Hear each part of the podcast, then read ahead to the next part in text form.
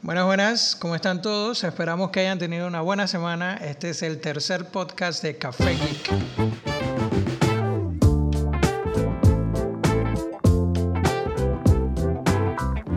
Bueno, esta semana ha estado bien interesante, a pesar de que esta vez no vamos a tener al Chamo con nosotros por problemas técnicos. Te extrañamos, Chamo. Esperamos que vuelvas ya en el próximo post. Pero queremos hacer algo especial esta vez. Nosotros tuvimos la oportunidad de entrevistar a los chicos de Cuanto, uno de los mejores emprendimientos que hay actualmente en Panamá. En esta entrevista específicamente estuvimos hablando con Felipe Chandy, cofundador y C E O de, de este emprendimiento, donde hablábamos los problemas que pasan lo, las medianas y pequeñas empresas al momento de tratar de cobrar en línea a la gente que quiere utilizar sus productos o servicios.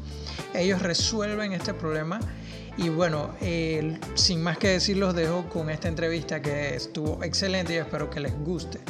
Bueno, primero que todo te quiero dar las gracias por haber aceptado la entrevista. Yo sé que tu tiempo es oro ahorita mismo. Eh, gracias a ti. Muchas gracias. Eh, lo primero que queremos saber, explícanos qué es Cuanto. Hay mucha gente que no entiende qué es Cuanto ahorita mismo. Incluso nosotros, lo, sí. me di cuenta ahorita hablando contigo de que no sé qué es Cuanto. Así que explícanos. Mira, la idea ha evolucionado, así que por eso es que como nosotros nos conocimos cuando Cuanto era otra cosa, eh, la, la idea ha ido evolucionando desde que estuvimos en, en California y desde que hemos estado interactuando con más clientes. Eh, pero en resumen, nosotros nos dimos cuenta de un problema más grande del que pensábamos inicialmente, que es que eh, seis de cada diez negocios en América Latina son negocios unipersonales, son negocios manejados por una persona, eh, no tienen empleados, son, digamos, freelancers básicamente, o personas que venden cosas, venden servicios, eh, tienen su actividad económica, aunque tengan un trabajo eh, tiempo completo, tienen su actividad económica como adicional o se dedican tiempo completo a algo que solo ellos hacen. Eh, imagínate, eso es seis de cada diez negocios. Y si agregamos luego a los pequeños o micro negocios que son dos, tres personas, cuatro personas, o sea, negocios como Ponte Geek, por ejemplo, que son relativamente chicos, eh, es aún más. Es una proporción impresionante de la cantidad de negocios en nuestra región que son negocios pequeños. Y esos negocios pequeños tienen una gran cantidad de problemas para poder básicamente servir a sus clientes eh, que no han sido resueltos. Antes, el mercado al que ellos tenían acceso era un mercado relativamente chico. Era su barrio, sus compañeros de trabajo, si tenían un trabajo formal, su familia. Era, eran mercados minúsculos. Entonces teníamos pequeños negocios sirviendo pequeñitos mercados. Pero ahora, y esto como tú lo sabes y que te has dado cuenta con tu proyecto, tienes un megáfono, o sea, tienes internet. Y eso traducido, digamos, a la vida de la mayoría de las personas un poquito menos geeks que ustedes, eh, es redes sociales. La gente tiene WhatsApp, la gente tiene Instagram, la gente tiene Facebook. Y pueden llegarle a un público muchísimo más grande que al que le podían llegar antes.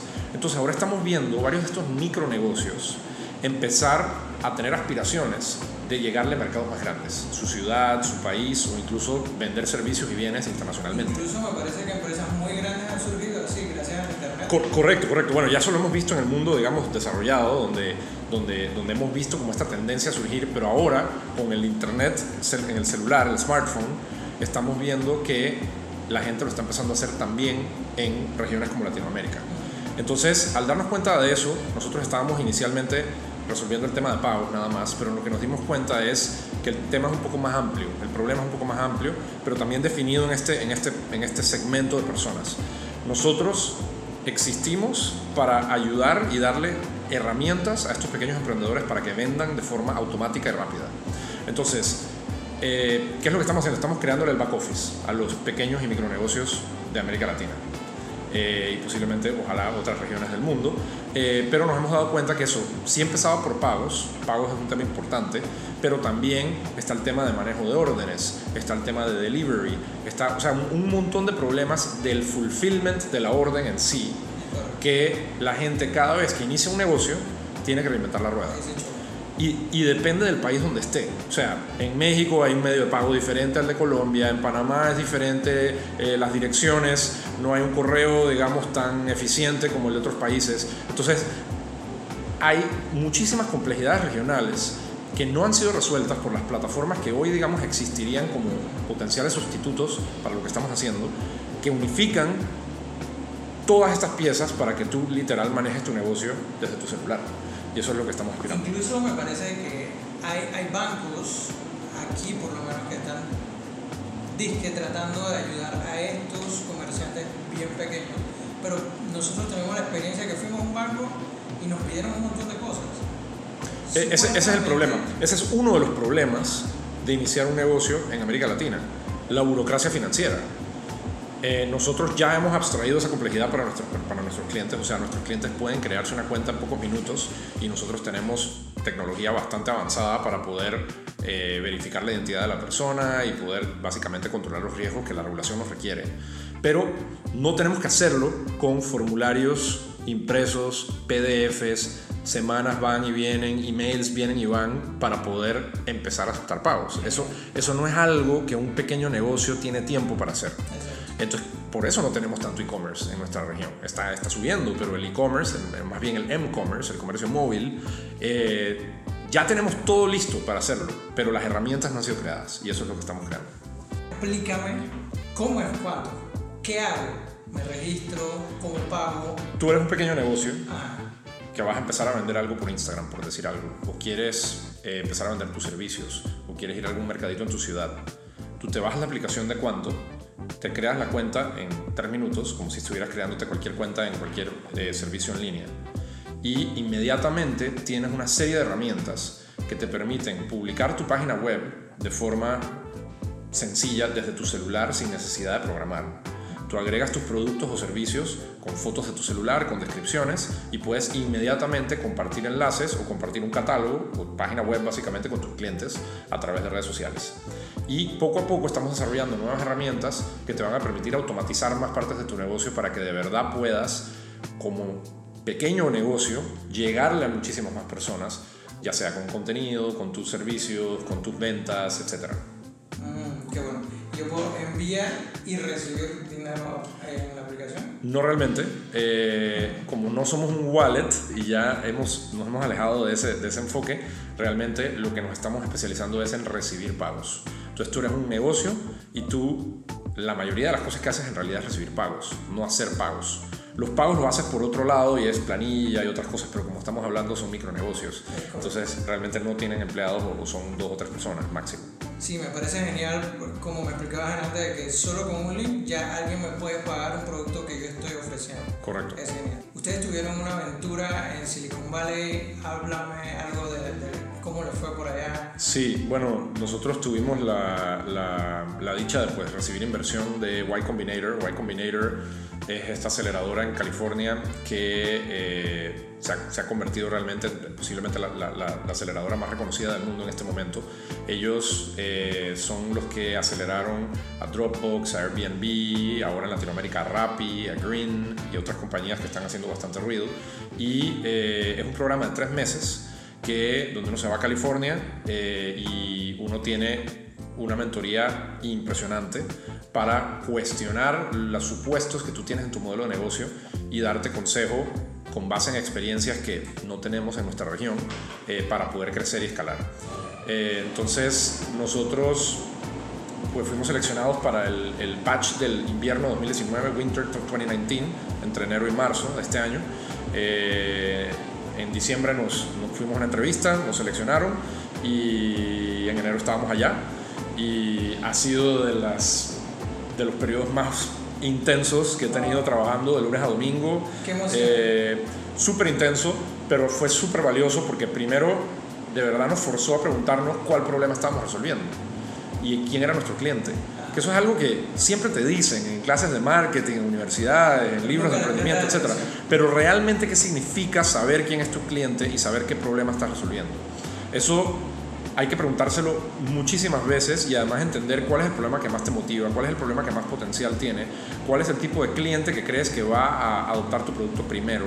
Entonces, muchísimas discusiones que, que, que nosotros francamente nos creíamos que nos habíamos hecho y, y nos dimos cuenta que podíamos explorar muchísimo más profundamente. ¿Con cuánto? Entonces yo puedo aceptar pago de cualquier parte del mundo directo sí. a mi cuenta bancaria. Correcto. En Panamá. En Panamá y en los demás países que soportamos. Nosotros ah. ya eh, soportamos eh, varios países más. Algunos estamos en, en beta cerrado, eh, pero muy pronto lo iremos abriendo. Eh, Salvador, Guatemala, Costa Rica, Panamá. Tenemos una prueba en Ecuador y estamos también eh, constituyéndonos en México. Eh, y la idea es que esto sea una plataforma realmente regional. Eh, y sí, la respuesta es, puedes aceptar pagos desde cualquier lugar del mundo si es con tarjetas Visa y Mastercard. Eh, los otros medios de pago que vamos a ir implementando son más locales, así que serán limitados a cada país. Sin embargo, sí, el objetivo es permitir a estos pequeños negocios que realmente amplíen su tamaño de mercado. ¿Por qué un negocio panameño tiene que limitarse a Panamá? No tiene por qué limitarse a Panamá. ¿Por qué un negocio colombiano tiene que limitarse a Colombia? No tiene por qué limitarse a Colombia. Eh, ese es el nuevo mundo del emprendimiento. Y nosotros queremos básicamente ayudarle a esos doscientos millones de emprendedores de América Latina a enfocarse en sus productos, en sus clientes, y no en reinventar la rueda cada vez que uno de ellos inicia un negocio, mm. que es lo que pasa ahora. Excelente.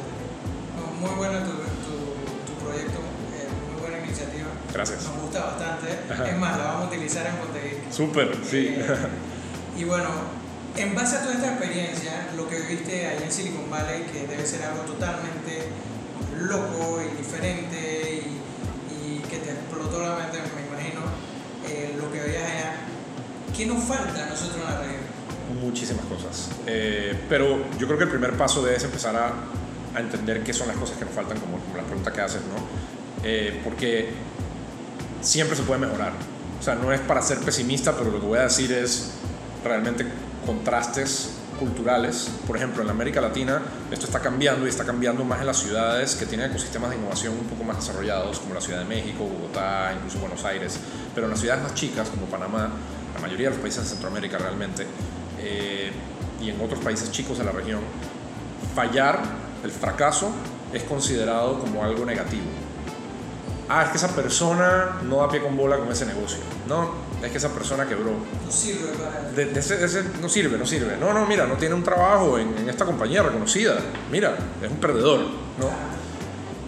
Ya vamos en, a por eso. En, en, en estos centros de innovación, o en estos centros donde hay ecosistemas un poco más desarrollados, incluso ahora en América Latina, se está reconociendo que esa mentalidad no tiene ningún sentido. Y no tiene ningún sentido porque entre más intentos tú hagas, más aprendizaje de verdad de cómo iniciar negocios tú tienes, y puede que falles. De hecho, hay una alta eh, tasa, digamos, de mortalidad entre los emprendimientos tecnológicos nuevos a nivel global. Sin embargo, el mejor predictor de recibir inversión, por ejemplo, por parte de un emprendedor, es haberlo hecho antes, aunque haya fallado. Y hay sin número de ejemplos alrededor de esto. En América Latina, si nosotros abrazáramos ese, esa, esa mentalidad y básicamente ese aprendizaje de otros lugares, eh, de que fracasar en emprender te enseña en vez de que te hace perder el tiempo. Primero que todo, la actitud de muchos inversionistas, de muchos socios, tomarían un poquito más en serio productos que potencialmente pueden llegar a ser enormes. Hablando de eso, los inversionistas aquí... Eh, ese, ese, es el, ese es el otro problema. Hay, eh, como todo ecosistema, es un tema de huevo y gallina, ¿no? O sea, para crear un ecosistema tiene que haber un montón de partes funcionando y esas partes dependen de que existan las demás partes. Los inversionistas son una de esas partes. Es súper importante, obviamente, para, para, para crear software. Crear software no es barato y eh, especialmente en negocios que son network-based, tú en algunos casos necesitas bastante capital para poder expandir, para poder llegarle a tus clientes, etcétera, o para poder desarrollar una tecnología específica. En América Latina los inversionistas, está cambiando como digo, pero todavía no tienen el apetito de riesgo que tienen inversionistas en otros lugares. Eh, en California y en, en, en Europa, en otros lugares, pero específicamente en Silicon Valley, los inversionistas han visto esto tantas veces que pueden desde muy temprano decir, este es un tipo de proyecto al que yo le voy a apostar y le voy a apostar con varios millones de dólares. Acá en Latinoamérica todavía eso no se está dando. O sea, hay fondos, por ejemplo, de inversión ya con un apetito de riesgo mucho más, mucho más sofisticado en México, en Colombia, en Argentina, nuevamente en Brasil, eh, pero en los países más chicos todavía falta mucho de eso. Entonces, las conversaciones con los inversionistas son conversaciones la verdad, bastante tediosas, salvo que sean inversionistas que te conozcan y te quieran apoyar como equipo, que eso francamente hemos tenido la fortuna de, de, de, de, de encontrar con personas abiertas de mente así, incluso en los países de nuestra región. Eh, pero las conversaciones con un inversionista así que uno no conoce son muy, muy tradicionales. Te dicen, no, es que yo quiero un X porcentaje de la compañía, y no saben lo que es un SAFE. Por ejemplo, un SAFE es el instrumento que Y Combinator desarrolló, que es parecido a una nota convertible, que permite que un emprendimiento en etapa temprana levante capital sin tener una valoración. Eso se ha vuelto estándar en los centros de emprendimiento a nivel global, pero acá en América Latina, en algunos países, todavía la gente no entiende. Dice, no, es que yo quiero mis acciones. Entonces, hay mucha ignorancia, no solo entre los emprendedores, sino entre los mismos inversionistas, y esa ignorancia eh, se retroalimenta y hace que el ecosistema no, no avance tan rápido. Que pasa lo contrario en los centros de innovación. Esa, ese conocimiento que ya existe, esa experiencia, se pasa muchísimo más rápido y el, y el ecosistema crece de forma muchísimo más rápida que en otros lugares. Entonces ese, ese es como el gran como, como problema, digamos, de empezar un, un, un centro de emprendimiento. Ahí Paul Graham, uno de los fundadores de Y Combinator, a quienes desde hace años leo en internet, él dice que para replicar algo como Silicon Valley necesitas a geeks y a millonarios abiertos de mente, básicamente. Eso es todo. O sea, geeks que quieran construir cosas y millonarios. O sea, millonarios que quieran darle plata a estos nuevos proyectos y que se quieran arriesgar y apostar por los equipos en etapa temprana y soñar que un futuro diferente es posible. Eso es muy difícil de construir a escala masiva. Eh, pero afortunadamente los emprendedores que estamos surgiendo al, al, alrededor del mundo en este momento, cada día, gracias a proyectos como Y Combinator, tenemos acceso a estos millonarios en otros países. Ya no necesitamos a, a que los millonarios de nuestros países abran su mente. Pero, eh, ¿se van a quedar los millonarios en nuestros países? Pues sí, o sea, o ojalá se den cuenta que más pronto que tarde que, eh, que vale la pena apoyar el talento también local y que no, no solo las inversiones tradicionales son las que valen la pena, o no solo los startups en otros países, que invertir en Uber, que invertir en Facebook, etcétera, son los que valen la pena, sino que vale la pena estar buscando proyectos que, que han descubierto algún secreto en el mercado que no, se ha, no ha sido explotado y que se podría, podrían crear plataformas bastante interesantes y retornos para ellos. Una última pregunta, ¿cómo manejan los temas de seguridad? Salió un documental en Netflix muy bueno, eh, no me acuerdo el nombre, The Great Hack, creo que se llama, sí. eh, donde exponen cómo es eh, toda la información que utilizan estas grandes empresas, sí, y grandes emprendedores para lucrar a costa de nuestros datos. Sí. ¿Cómo están viendo esto en Cuanto y cómo lo manejan? Mira, yo, yo, yo separaría la respuesta en dos, en dos partes. Primero que todo, hay un riesgo real en cualquier plataforma tecnológica de, eh, de, de, de ser hackeado, básicamente. Y esto nos, nos estamos volviendo una sociedad extremadamente dependiente del internet y de las computadoras. Y eso no pasa solo con los emprendimientos tecnológicos, sino que ya está empezando a pasar con tu hospital, con tu banco, con tu eh, compañía que te revisa tu carro, si tienes carro. Mira, la noticia que salió lo de WhatsApp que te... Sí, absolutamente. O sea, nos, nos estamos viendo muy volviendo muy dependientes en, en, en la tecnología que tenemos, y eso crea muchísimos riesgos. Y obviamente hay buenas prácticas de seguridad que aplican para cualquier emprendimiento, de manejo de contraseñas, de generación de contraseñas, de uso de certificados S S L, eh, de encriptación, dependiendo de cómo manejes tu base de datos, qué tipo de plataforma usas para, hacer, para, para, para el hosting de tu base de datos, etcétera. Eh, eso hay, eso da para hablar un buen rato, ¿no? Eh, El segundo tema es el manejo de la información de los clientes, que no necesariamente tiene que ver con hackeo, sino con consentimiento por parte del cliente de cómo se está usando la información y de poder prever maneras no previstas, valga la redundancia, digamos, de, de, de que personas en tu propia plataforma usen las posibilidades que tú das a tu plataforma para fines que tú no tenías previstos. Ese es el ejemplo de lo que ocurrió con Facebook y Cambridge Analytica. Facebook no fue hackeado. Esto la gente cree que, que hubo un hack enorme y que los rusos hackearon Facebook y manipularon la elección americana. O sea, realmente eso no fue lo que ocurrió. Lo que ocurrió es que un desarrollador creó una aplicación en Facebook donde muchísimos usuarios de Facebook aceptaron compartir sus datos de forma tal vez no informada, pero como lo hacen con cientos de miles de otras aplicaciones, y se dio un scraping de los, básicamente de las, de, la, de, de las cuentas de Facebook, que habían cosas que ya incluso eran públicas, que cualquier persona podía hacer. Lo único es que lo hicieron de forma automatizada y masiva, y con un target muy político que resultó ser controversial. Pero Facebook no fue hackeado per se. Entonces, este tipo de cosas no las, a veces en la discusión pública no, la, no las distinguimos, y, y es un tema que no solo implica seguridad de información, sino diseño de los sistemas, qué tipo de consentimiento está dando el cliente, eh, y, y qué tipo de experiencia de usuario tú le quieras dar al cliente, porque si tú también le empiezas a pedir al cliente consentimiento por absolutamente todo, por lo que hace, la plataforma también puede perder valor. Entonces es un balance muy delicado.